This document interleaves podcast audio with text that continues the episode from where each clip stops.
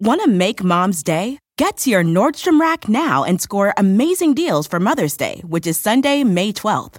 Find tons of gifts from only $30 at Nordstrom Rack fragrance, jewelry, luxury bags, activewear, beauty, and more. Save on Kate Spade New York, Stuart Weitzman, and Ted Baker London. Great brands, great prices. So shop your Nordstrom Rack store today and treat mom to the good stuff from just $30. Go spread the word. When you get a fresh hot McCrispy from McDonald's and you can feel the heat coming through the bag, don't try to wait till you get home. Always respect hot chicken. The McCrispy, only at McDonald's. Ba da ba ba ba. This episode is brought to you by Progressive, where drivers who save by switching save nearly $750 on average. Plus, auto customers qualify for an average of seven discounts. Quote now at progressive.com to see if you could save. Progressive Casualty Insurance and Company and affiliates. National average 12 month savings of $744 by new customers surveyed who saved with Progressive between June 2022 and May 2023. Potential savings will vary. Discounts not available in all states and situations.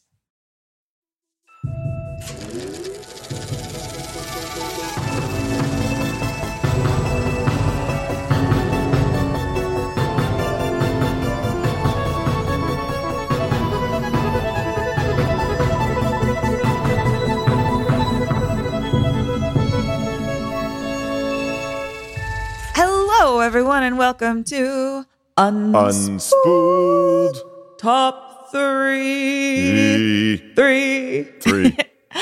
I'm Amy Nicholson. That baritone is Paul Scheer, and we are both very excited to welcome you to an erotic installment of Top Three because we have none other than the genius brainiac, Karina Longworth, who is launching her new season of You Must Remember This that is called Erotic 90s. It is a follow up to Erotic 80s, and it is an expansion, a massive, massive season, um, much even bigger than the 80s because there's so much more to talk about in the 90s, it turns out.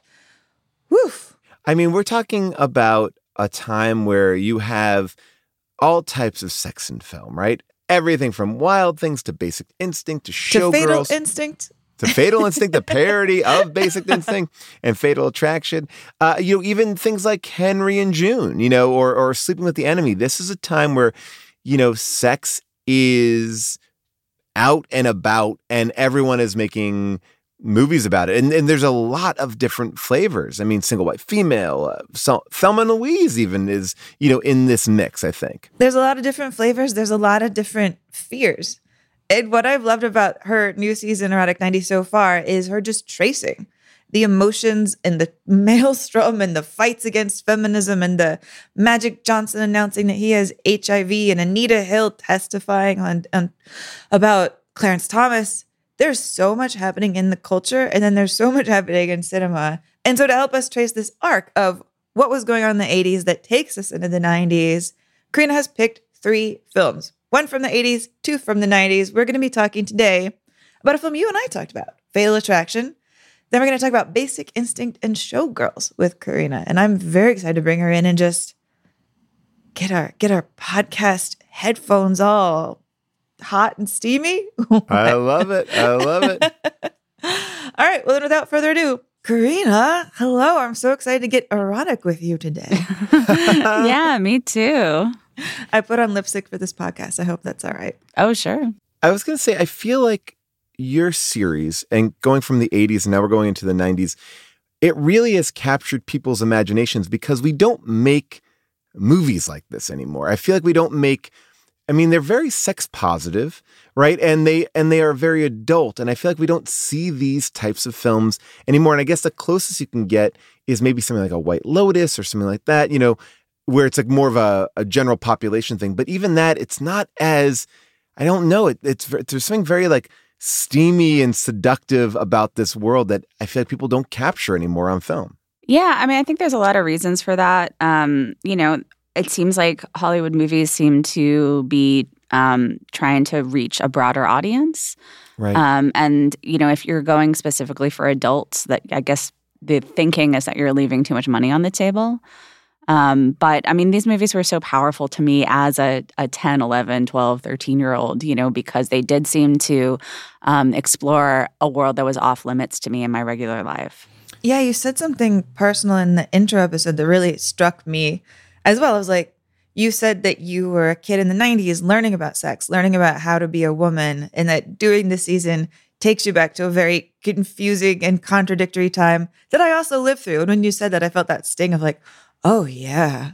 I didn't even see Basic Instinct, but I feel like it imprinted on me very Yeah. powerfully. Or even just like having Madonna in the culture at that time. Like even if you weren't watching Body of Evidence, but you like were aware of of her erotica album or even just seeing music videos like express yourself. Um, you know she was sort of putting forward this sexually aggressive persona that was really attractive and exciting to me as somebody who was like learning about my own sexuality. But then i it I kind of like came to realize as I got a little bit older and I was like having sort of my first relationships with with boys um, that you know what Madonna was sort of putting forth like people still weren't ready for that you know like the culture like had not changed as much as you might think it had from watching MTV I mean, th- this was my bread and butter period of like coming of age and experiencing all this sort of stuff.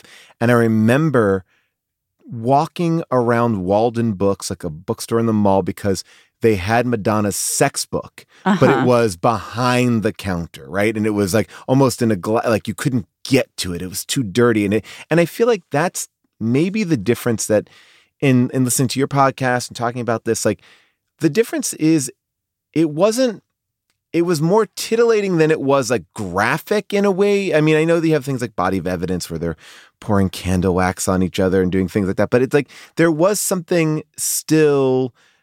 I, I- I guess it wasn't like it was finding this balance of being something that an adult could go to see or or you know and not feel bad about but feel like oh this is an elevated thing it doesn't feel like softcore like what cinemax was putting out i guess in a way like the two moon Right. junction kind of stuff But th- and then like when Showgirls comes out and it's you know extremely like wall to wall naked Elizabeth Yeah. Berkley, that is perceived by a lot of people as being too much, and that Right. kind of kind of closes the door on these movies to some extent. Yeah, the way that you described like how they treated the Madonna book, and I remember like the Two Live Crew video, which you get into, 2 Live mm-hmm. Crew being censored. It also makes me think of this moment that you describe in the podcast of like going to video stores in the 90s and they had that velvet curtain that you were not supposed to go oh, behind oh, if you were under 18. doors I never got to go behind one of those. I never had the nerve.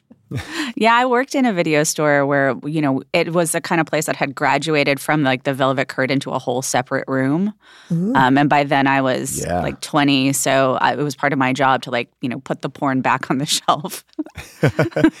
Did you have to wipe down the tapes? Is that a gross question? I'm so sorry. Oh. We actually did disinfect every tape that came back, like whether it was pornographic or not. So like it comes like you know through the chute, and then we would spray on it and wipe it off. That's fair. I guess the Care Bears movie would be probably as disgusting. Well, a lot of people, you know, they'd rent like, you know, Hooker's 17 or whatever, and then they'd also rent like a Spielberg movie. And so the Right. two tapes would touch. Well, I also feel like that was the way that kind of hide it. It was like, oh yes, I want to see Hook and Hooker 17. Yeah. uh, I worked at Blockbuster, and one of the most uh, upsetting things was that Hmm. people were always looking for our porn section, which we didn't have, and Uh-huh. constantly going into the bathroom and coming out confused because they thought, oh, there's a door. That's the porn section. It's like, nope, that's just a bathroom. So I saw so many people in and out of that bathroom with, within seconds. It was always my favorite thing. People always asking, like under the table, like, well, where is it? Where is it? Did you It's guys carry like the Shannon Tweed sort of like unrated Oh, yeah. softcore? Yes, we had like the one. I remember the one with Corey Haim and Nicole Eggert. Uh-huh. Uh, that was more the teen one, which I was more, uh, you know, again, eh, like very chaste at this point when you think about anything. Mm. It was just basically naked people. Uh, and I also remember that uh, we had the Getaway, the Alec Baldwin, Kim Basinger remake, unedited version, or the the you know, or the unrated version, and Mm-hmm. that one was shocking, or at least to me when I saw it, of how how graphic it was. I was like, oh wow, and, and I was like, maybe because they're married, they could do more graphic things. I don't. I, I was like looking at this from that perspective, but it was Yeah. a yeah, it was an intense time. I mean, that unrated thing feels sort of like what you also get into in the episode talking about just like the struggles of the MPA to launch the NC 17, which made me really think I wish we had a viable NC 17 that people could go to, that you could put like Deep Water in, which I, I really liked Deep Water, the movie that came out last year where Ana de Armas takes a pubic hair out of her mouth after going down on Ben Affleck. I was like, damn, that's the closest to an NC 17 I've just wandered into in a while. I mean, NC 17 technically still exists, um, you know, but I think a lot of of erotic 90s uh, talks about sort of why it doesn't get used anymore. Yeah. It was certainly barely used even when it was new. Right, because it was basically the death of the movie because it it, it equated this thing. I, I remember, um, what was it the movie like Henry? Henry uh, and the- June. Yeah. Henry and June, right? That was the one that I remember as being like it's just like, oh well, you can't like it. It almost made the film seem, yeah, pornographic, like to a point. Like, oh, this is not like it. NC seventeen almost seemed worse than X or something like that. It was like, oh, this is not right. This is definitely not appropriate. I don't know. It seemed it seemed like a, a parent was telling you you couldn't watch it or something. I don't know. Well, first of all, like that, just calling it NC 17, it's really clumsy. It's supposed to stand Right. for no children under 17 allowed, but it does seem like it's it's saying something illicit. And Yeah. then, um, you know, the one of the big commercial sort of problem with NC 17 movies is that a lot of um, uh, movie theaters, like when they sign their lease, especially if they're in a mall, it said on the lease like you can't show X-rated movies here. And Oh, then when they change it over to NC 17, they're like, yeah, same thing, guys. You can't show those movies. And so even when distributors had a movie that was rated NC 17 and they wanted to release it as NC 17 and not cut it to get an R, they would struggle to find enough theaters to put it in. And so that was what happened with Henry and June, which was more of an art film anyway, but it could only show on 600 screens. And this was at a time when a wide release was like 2,500. Um, And even Showgirls is like the widest released NC 17 movie ever, and that was 1,200 screens.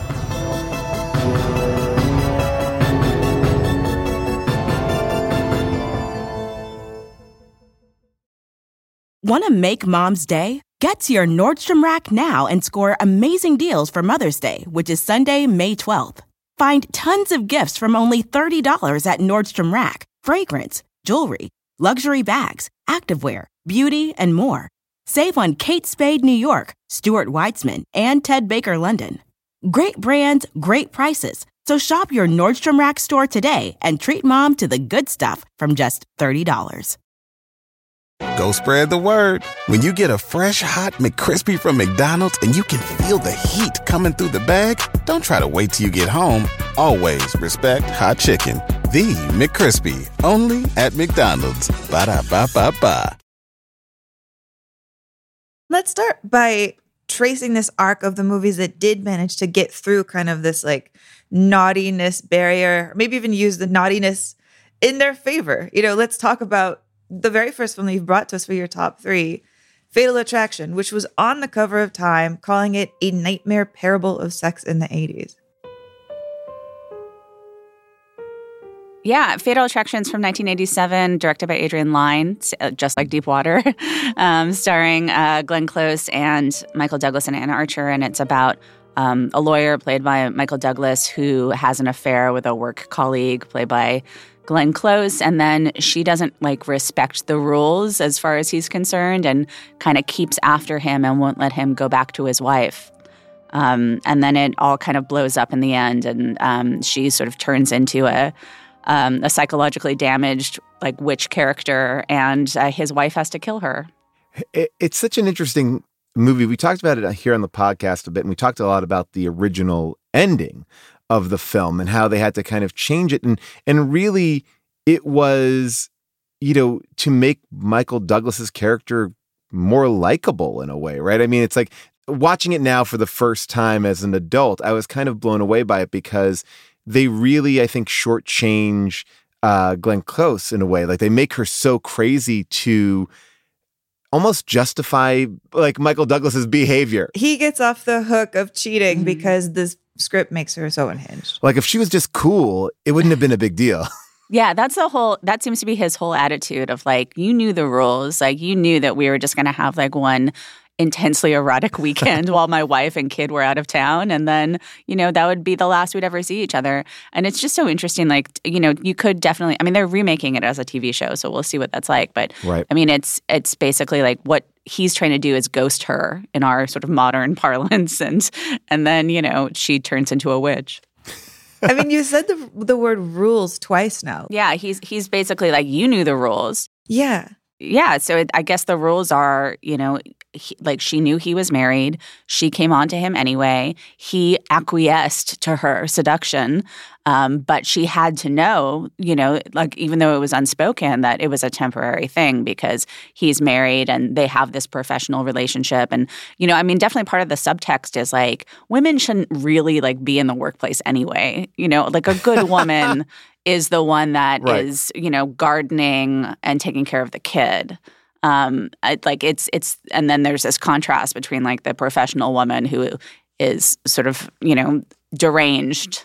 Well, you also like there's a there's a a bit of a hypocrisy here. Like it, like we talk you talk about this in in the season of the show, but also I think in this movie too. It's like you know he is the perfect family man, and that never seems to waver. Like he's like like there's something really interesting about the way that you know he's cheating on his wife, he's going and doing all this sort of stuff, but yet he just seems like above it all. And I do think that this idea of like why this movie connects at this point or why it connects uh, both ways is maybe because many men are like, oh, yeah, I, I could do this. I could also be this kind of a guy. I feel like, you know, like I could cheat on my wife, but also love my family and feel like I'm still a, a lovable guy. I don't know. There's something very interesting about how they want to have it both ways in this. I think that's, uh, yeah, just something that really took me by surprise in this, this entire like I guess in all these movies in a way. It's like these men that get wrapped up in sex, but it's like, ah, it's sex. I I have no control over it. You know, it's almost like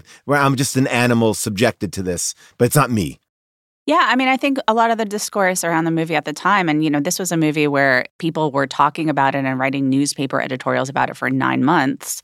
A lot of that was about that, and it was about like how are we actually navigating this moment that we live in, where like obviously women's roles have changed, um, but have men's roles changed as well? Like, are they just behaving the same way, and are we okay with that? Yeah, exactly. Because I feel like so much of how we talk about sex seems to focus on what's going on in the culture with women, like Mhm. whether they're on the pill, whether they're defining themselves as feminists, whether they're working, so that whether men at can just continue to do whatever they want to do. Exactly. So I'm glad we're talking about men. Yeah, I mean, a lot of erotic '90s actually is like I'm I'm reading all this stuff that was written about these movies, and all of it is like, or almost all of it is focused on, you know, is this a good representation of women? Is it accurate? Is it good for women? Is it bad for women? And none of it seems to be about like what these movies are saying about men. Do you see kind of like a a change in men as we go from the 80s to the 90s as we're headed towards the 90s ourselves in our talk?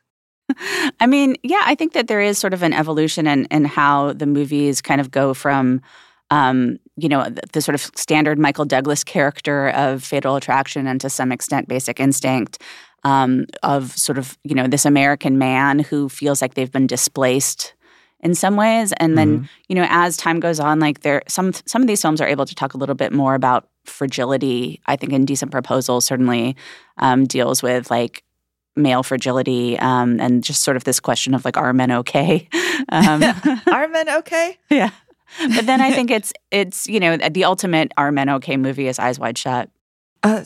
Well, Paul, let me ask you as a man, are men okay?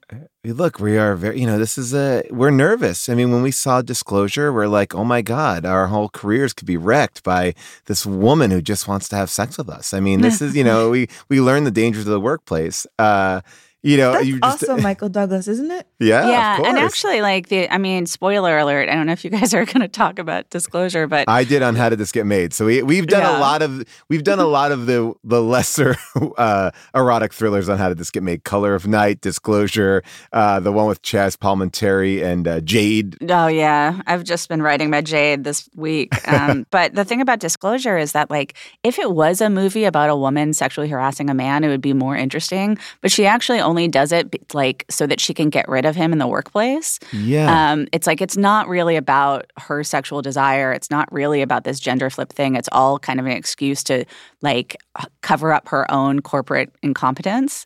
Um, so it's yeah, it's like even worse. what what do you think? I mean, can we just talk a little bit for, about Michael Douglas because he is oddly, you know, this like uh this lighthouse through all these movies, or at least seemingly like he is Mhm. the monument. And I know you're saying like he is this American male, but like Those are two very phallic words just right in a row. I yes, he is the that. Washington monument of these uh these thrillers. Um, but it, like, it, what do you think he represents? I know he represents like maybe like, is he the model of the American man that at that time people wanted to be, or like what what is it about him? Because he does, he's able to show fragility, he's able to show like these things, but it's like. I don't know. I, like he's an interesting character. I don't know, but he's also tough. Or I'm just trying to break Mhm. down what what was so interesting about him that kind of put him in all these roles. Well, I think that there's sort of subtextually like the off-screen stuff of him being kind of a second generation Hollywood star. You know, there's a certain Americanness associated with that. Um, and then also the fact that he was known as kind of a 60s, 70s radical who had evolved as America had evolved. Like, and he becomes this symbol of of 80s man with Right. Fatal Attraction and Wall Street coming out in the same year. And then with Basic Instinct, it's like 90s man. Um, and, you know, actually, like in between, he did Basic Instinct and Falling Down, and then there was sort of a gap before disclosure. And in that time, he very publicly went to rehab, which was a very 90s thing to do to like, you know, acknowledge your problems and like acknowledge your frailty and like, um, so like what by the time he's making disclosure people are sort of saying like oh he's like an avatar for bill clinton. Like he's like the 60s liberal who like changed through the 80s and like now is here in the 90s Well, so then let's talk about him in the 90s. Let's talk about your second pick, which is Basic Instinct. yeah basic instinct directed by paul verhoeven from a script by joe Eszterhas um, starring michael douglas as a san francisco cop who gets involved with a woman he's investigating for murder played by sharon stone um, and she is bisexual and um, he is both intrigued and repelled by that um, and there's an ice pick By the way, the very similar story to Body of Evidence, the Willem Dafoe Madonna film, where it's like these men are kind of grossed out or just like, I don't understand. Like they're intrigued and, and actually, I would say like dismissive or judgmental. Uh, maybe it's a better word. Judgmental of these women who aren't just, you know, uh, just having heterosexual relationships or something like that. Like there's something very Right. interesting about that, like that judgment, but also the intrigue. Well, what's interesting about Body of Evidence and the way it was received is like she doesn't have sex with women in that movie. Like all the sex that we see her have is heterosexual. Um, but I read reviews where people were like, "Oh, the sex scenes are inspired by gay porn." And it's like, why would you say that? Right. It's like, what are you saying that gay porn signifies to you, and how do you see that in this movie? And and the only thing I can think of is just that like the, because the power dynamics of the sex scenes are different than what we're used to seeing because she's almost always controlling the action. She's almost always on top. And there is, you know, a little bit of a flavor of bondage to some of it, but why is that what we what this person associated with gay porn? Right. I have not seen Body of Evidence since I was way too young to have seen Body of Evidence, but it is like ingrained in my brain. I think I was, was telling you this after martini, like the scene where where she's with Willem Dafoe and they're like she's putting him into her crotch on broken glass on top of a car. Maybe I've even remembered that wrong, but in my brain that's what it was. Honestly, that scene which in which which takes place in a parking garage is the most graphic sex scene I've seen for this project. Um, because in the sense that like you can't figure out how it could be faked. We should really get to the bottom of this. and I love go- that. But so, what was the attention like when Basic Instinct came out? Was like the attention, the outrage, the cultural conversation different than it had been with Michael Douglas in Fatal Attraction? Um, so Basic Instinct was a massive blockbuster. It made close to four hundred million dollars worldwide.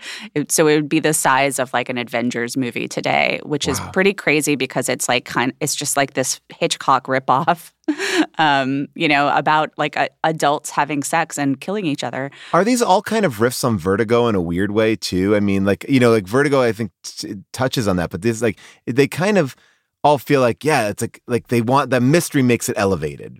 That is true. And actually, like I'm, I'm writing about Showgirls this week, and Paul, I came across this quote from Paul Verhoeven that I hadn't seen when I was researching Basic Instinct. But he's basically saying that he thinks Showgirls failed because it wasn't a genre film. It wasn't like hiding the sex inside genre. Right. Um, whereas Basic Instinct was successful because like you could have this long sex scene between Michael Douglas and Sharon Stone, and the whole time you're watching them have sex, you're also asking the question, but is she going to kill him?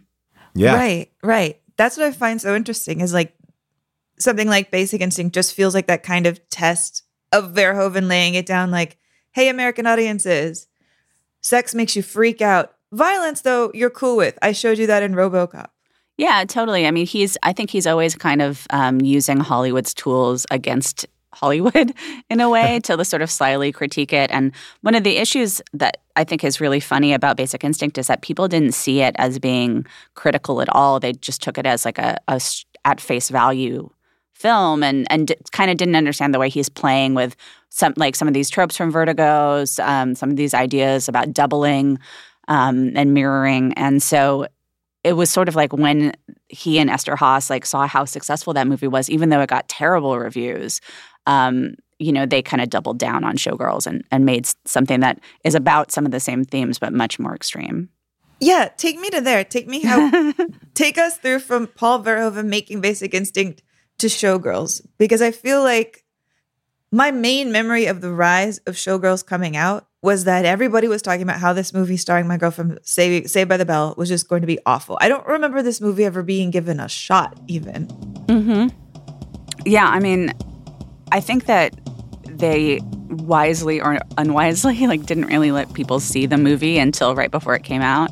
Um, one of the ways they promoted it actually was by releasing VHS um, extended trailers of like eight minutes of footage that was sort of too risque to show on television. they w- made that a free rental at video stores. I'm sure it wasn't at Blockbuster, but um, they they managed to get 250,000 copies of this VHS out there.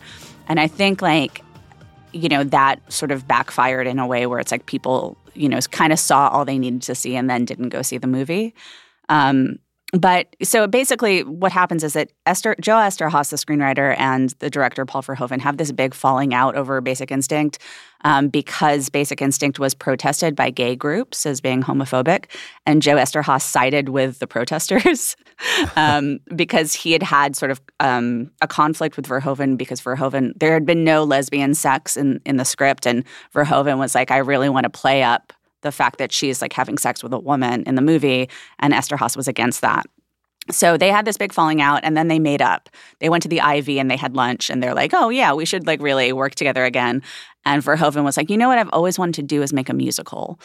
And um, and Wow. Eszterhas was like, "Oh, you know, maybe we could like do something set in Vegas because you know they have these stage shows there." So they use that as an excuse to like go to Vegas a bunch of times and get a bunch of lap dances and do a lot of interviews. Um, and then at the same time, Eszterhas was in this um, sort of sex scandal where he had written this movie Sliver that Sharon Stone was in, and Sharon Stone had um, broken up the marriage of the producer of Sliver, Bill McDonald. And Bill McDonald's wife, Naomi, became friends with Joe Eszterhas and his wife, Jerry. And they all went on vacation together to Maui. And on that vacation, Joe Eszterhas was like, Actually, I'm in love with Naomi, and broke up his marriage of 25 years. So he was like living in Maui with Naomi in exile and like, you know, desperately missing his teenage children who his wife wouldn't let him see and just smoking a lot of pot. And it was in that climate that he wrote Showgirls. And so the main character of Showgirls is named Nomi, which was his now wife Naomi's nickname. Wow. And there's like a lot of details in the script that kind of reference Naomi, like the actual woman. And so for Eszterhas, this was like a really personal film about like a woman encountering like like a dark world and and sort of have almost having like a religious experience of redemption and sort of choosing the light over the dark. And then for Verhoeven, it it seems to have been like a way of trying to to um, really troll anybody who took Basic Right. Instinct seriously by kind of taking everything that was a critique of of the way entertainment presents sex and just you know exploding it, like literally exploding it with a volcano. You know, I wanted to talk a little bit about like how these movies can kind of get boiled down to a moment too, and and like and the, the way that like I feel like showgirls in a weird way like Amy, you were saying, like gets boiled down to be like the girl from Saved by the Bell is going to be naked in this, and that's wrong because she's a kid actor, and it's like, well, it's not, it's not really that. It's like, or they just get, they just get maybe painted as one thing. Like for me, even thinking about Basic Instinct, it's the the leg cross scene, right? Like these, They get memed in a way before we had the word Yeah. meme. They kind of get the scary movie. I think it was how I would have thought about it back then.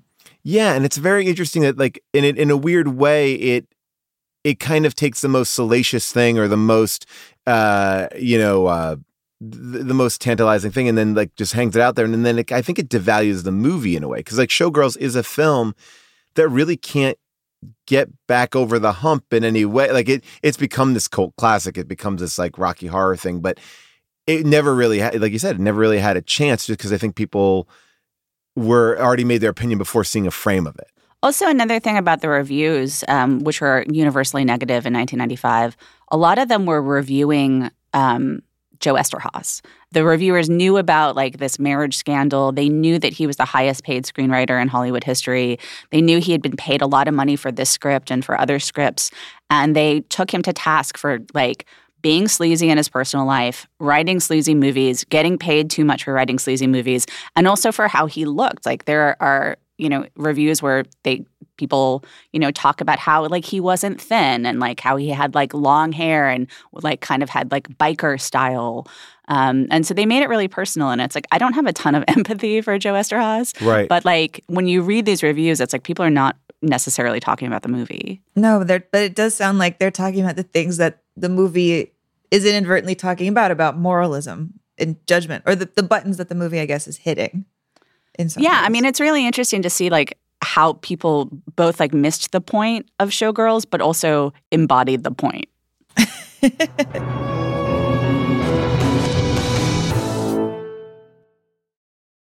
Want to make mom's day? Get to your Nordstrom Rack now and score amazing deals for Mother's Day, which is Sunday, May 12th. Find tons of gifts from only $30 at Nordstrom Rack fragrance, jewelry, luxury bags, activewear, beauty, and more. Save on Kate Spade New York, Stuart Weitzman, and Ted Baker London. Great brands, great prices. So shop your Nordstrom Rack store today and treat mom to the good stuff from just $30. Go spread the word. When you get a fresh hot McCrispy from McDonald's and you can feel the heat coming through the bag, don't try to wait till you get home. Always respect hot chicken. The McCrispy, only at McDonald's. Ba da ba ba ba. I think it's interesting that in a cast that's like, you know, Kyle MacLachlan is in it. You've got, of course, like Verhoeven and Eszterhas writing it. The person who took, I feel like, the most damage from the film is Elizabeth Berkley, the woman. And that doesn't feel like an accident. Yeah, for sure. I mean, Eszterhas's career really crashed and burned too because uh, Jade came out three weeks later, which he also wrote, and they were both kind of legendary flops. But um, certainly Elizabeth Berkley like never really got a, a movie career off the ground. Um, and I actually went to a screening of Showgirls a couple of months ago. It was like a private screening that somebody organized, and Elizabeth Berkley came and introduced it. And she talked about how you know once the reviews came out, Verhoeven stopped doing press, Eszterhas stopped doing press, and she had to travel the world alone representing this movie. Oh my God. Um, f- and so she's like on the road at 22 years old, representing this movie that has been, um, you know, eviscerated. uh, That is like, you know, it arrives as a joke, um, and it was a really traumatic experience for her. Um, and then that sort of like it feels like that's replicating some of what the movie is about in terms of being a critique of um, the way that Hollywood and but as an extension of America treats women as being disposable and interchangeable. Wow. And we were talking a little bit about this too with horror. Like sometimes these, like we were talking about, um, oh my gosh, uh, Linda Blair or something like that. Like like women have this ability to get labeled as this thing, and then their careers really suffer because of it. You know, Color of Night is a great erotic thriller that, or not a great, it is an erotic thriller. with Bruce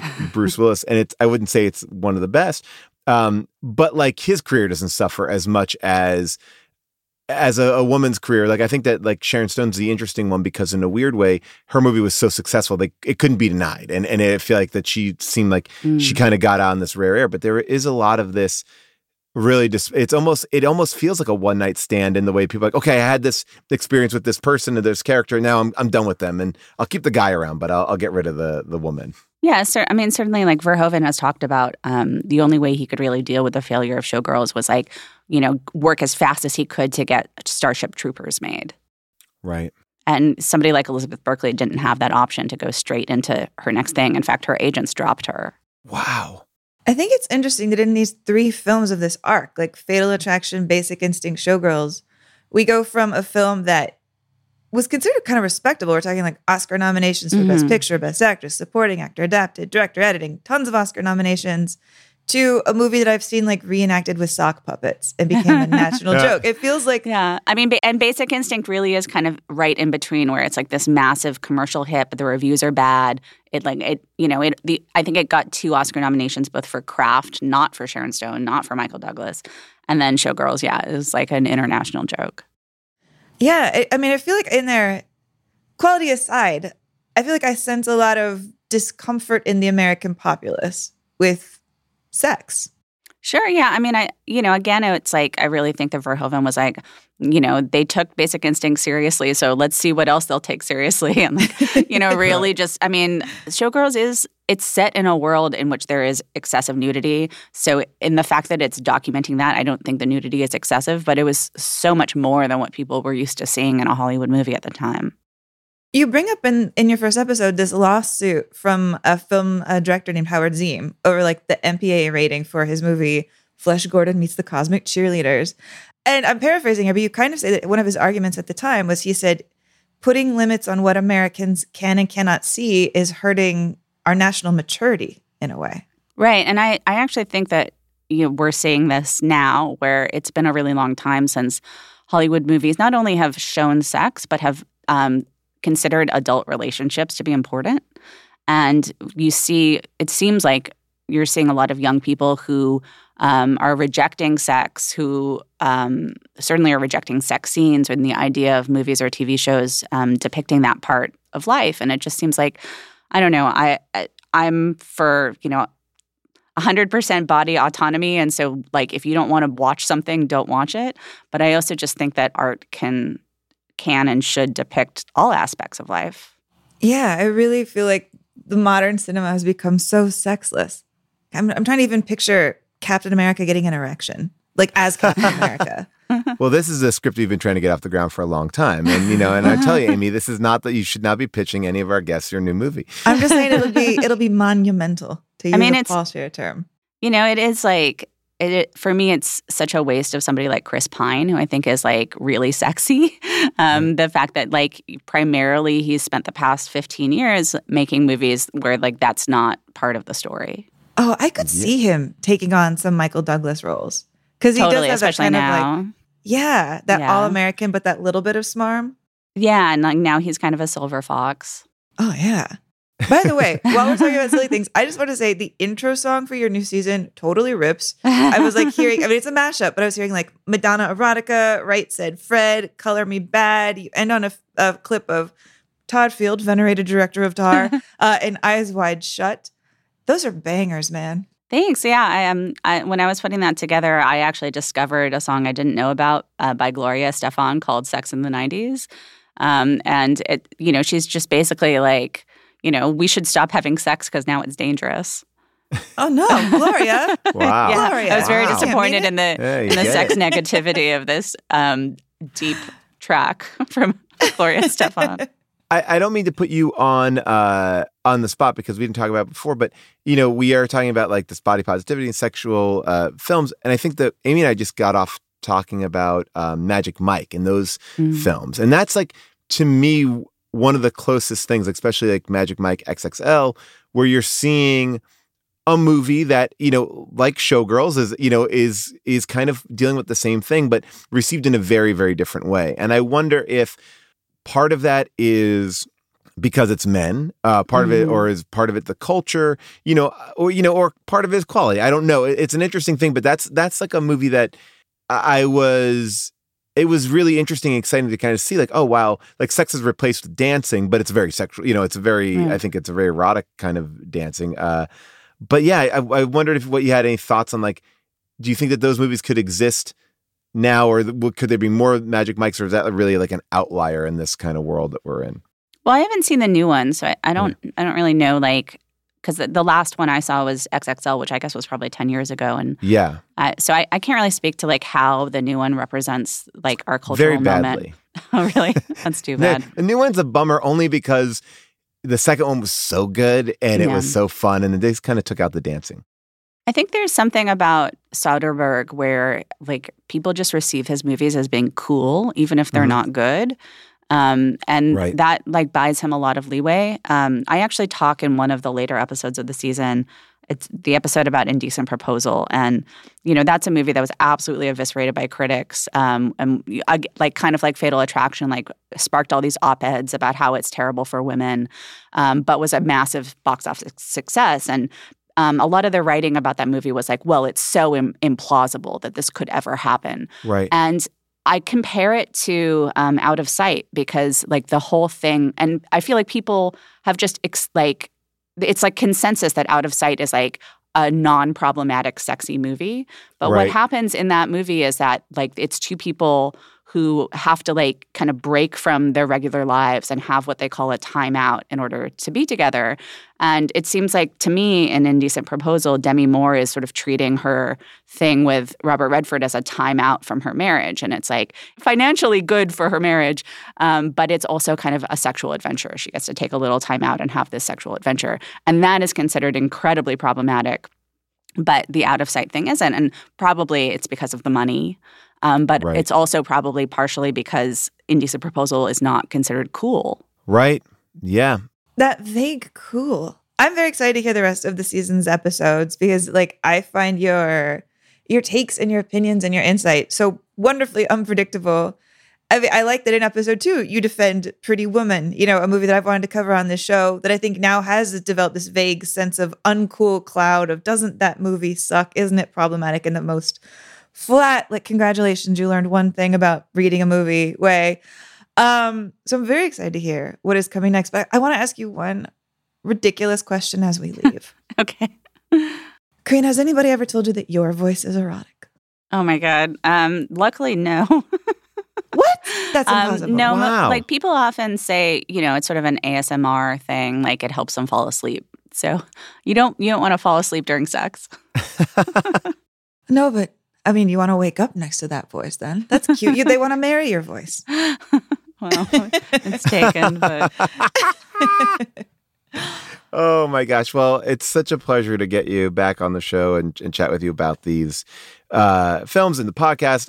And I and I also think it's fun to revisit. And because what we found on how did this get made is as much as there are ones that are really fun and really well done, the ones that aren't as well done are equally as fun to watch. It, it is like it is bizarre. It is, you know, um, you know, I, I remember in watching Jade, like, you know, they describe this like sex house, and it's like they got California pizza kitchens and cham- like frozen pizzas and champagne and like and a sex pillow out there. It's like it's like it's it's almost like by hearing my son talk about a conversation he overheard. It's like it's a few details that are right and a few that are wrong, but he's saying them with such gusto and confidence. It's like laying down like what sex is. You know, I mean, yeah, that scene where David Caruso finds the like six dollar frozen pizza and it's Yeah. like, it's like, well, you know, that's what this has to be. Yeah, Oh my it's- God. makes me I have not so seen much. Jade since college, but I have this vendetta against it because I was writing about it for a class called like Sex and Feminism, and my teacher really took the stance that it was feminist, and I took the stance that it wasn't.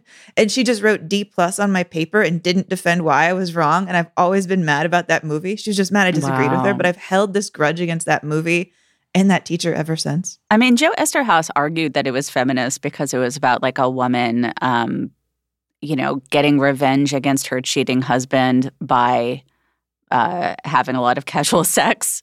I don't know. I don't. I don't really understand the argument. I, I just think it's like kind of a missed opportunity because there's like elements that are interesting. Like maybe if Michael Mann had made it instead of William Friedkin, it would have been sort of more about this male rivalry, which is much more interesting than what it actually is about, which is just sort of David Caruso being a confused cop.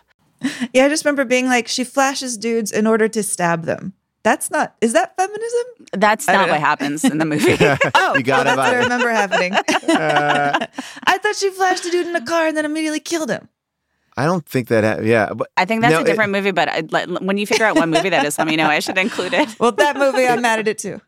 is Wild Things going to be touched on at all in Yeah. your? Okay, great. Because that's Yeah, another I- one that's a really interesting. I would love to look back at that one as well. I'm kind of like doing several episodes throughout the 90s about what I call the 90s Lolita. And so it starts Okay. with Drew Barrymore and Alicia Silverstone. And then Oh, there's going to be an episode about Wild Things and Cruel Intentions and Britney Spears. And then, of course, Adrian Lyne's Lolita. oh, this is great. I cannot wait. I cannot wait. Uh, well, this is awesome. Thank you so much. Yeah, thank you so much for coming by, lady. Thanks for having me.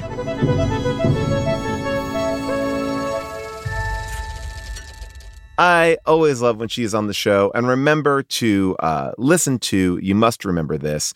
Uh, if you did not catch the 80s erotic thrillers, you got to go back or just start here. Really start anywhere you want. Get into it. Uh, it's such a great podcast. You can get it wherever you listen to your podcasts. And I'm so excited to have her here. Well, Amy, until next week, but a big thank you to our producer, Josh Richmond, our associate producer, Jessica Cisneros, our engineer, Casey Holford, our EPs, Cody Fisher and Colin Anderson, our MVP, Molly Reynolds, our theme song by Michael Cassidy, our fan art by Kim Troxell. Please subscribe to us on Apple Podcasts, rate, review, and follow us on Apple and also on Amazon.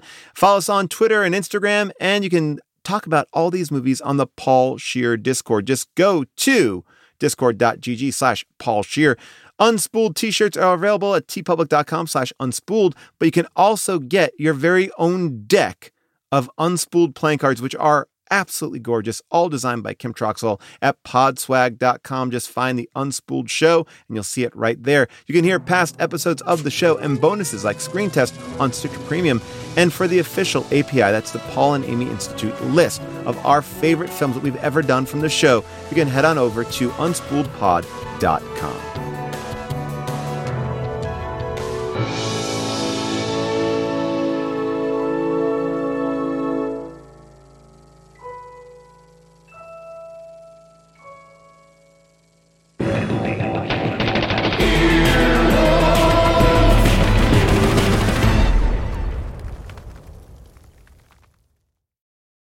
Want to make mom's day? Get to your Nordstrom Rack now and score amazing deals for Mother's Day, which is Sunday, May 12th. Find tons of gifts from only $30 at Nordstrom Rack fragrance, jewelry, luxury bags, activewear, beauty, and more. Save on Kate Spade New York, Stuart Weitzman, and Ted Baker London. Great brands, great prices. So shop your Nordstrom Rack store today and treat mom to the good stuff from just $30. Go spread the word. When you get a fresh hot McCrispy from McDonald's and you can feel the heat coming through the bag, don't try to wait till you get home. Always respect hot chicken. The McCrispy, only at McDonald's. Ba da ba ba ba.